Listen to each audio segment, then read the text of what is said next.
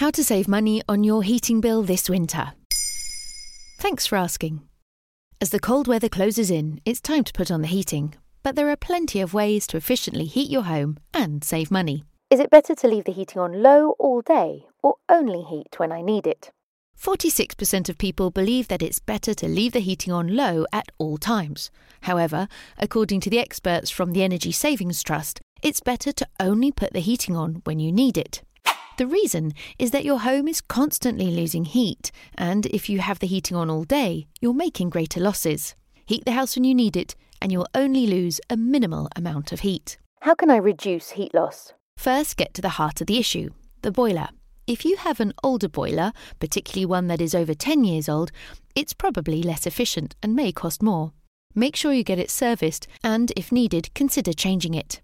During the day, you can also save money on bills by only heating the rooms you're using and setting your thermostat to 17 or 18 degrees and putting on a jumper instead. How else can I keep heat from escaping? Tackle any drafts that could let cold air in. Professional draft proofing costs around £225 according to the Energy Savings Trust, but it can save you about £125 a year based on a typical semi detached home.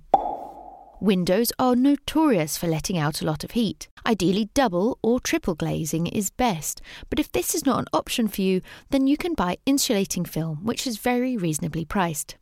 Next, think about your curtains. A thick curtain helps keep the cold out and the heat in. Either buy ready made thermal lined curtains, or alternatively, you could buy thermal curtain lining material and try it yourself.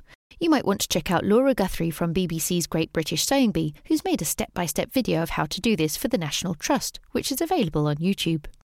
Next, radiators. If they're not working properly, you will not get optimal heating. If you find that they're cold at the top and warm at the bottom, there's probably too much air in them and you need to bleed them. For an extra boost, consider putting reflector paper behind your radiators, which helps send the heat out into the room.